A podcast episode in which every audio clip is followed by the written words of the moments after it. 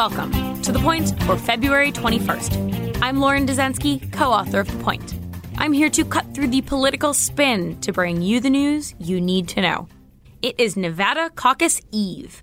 On Saturday, Nevada Democrats will head to their caucus locations, and if everything goes according to plan, it will not end up like the Iowa caucuses, meaning there will be actual results on caucus day.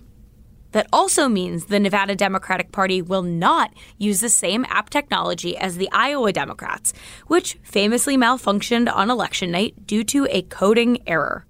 Nevada had initially planned to use that same app, but after Iowa, they are not, for obvious reasons. Now they are deploying iPads around the state equipped with a type of Google form that helps calculate the delegate allocations. Nevada's also doing things a little different this year. For the first time, the Nevada Democratic Party allowed early caucusing before the actual event on Saturday, and already a lot of people have turned out. The state party announced that 26,000 Nevadans had voted just by the end of last weekend. So far, the biggest issue has been wait times to get into the caucuses. We are now entering a crucial shift in the presidential nomination process. The Nevada caucuses will be the first time a diverse state has expressed their presidential preference this cycle.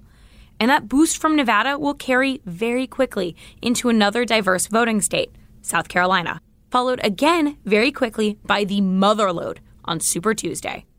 That all brings us to the point.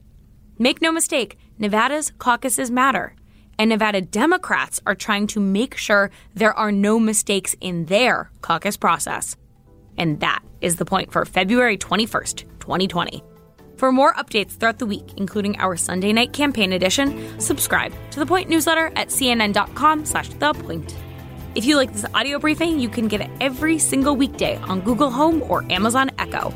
Or subscribe on Stitcher or Apple Podcasts or your favorite podcast app so you never miss an episode.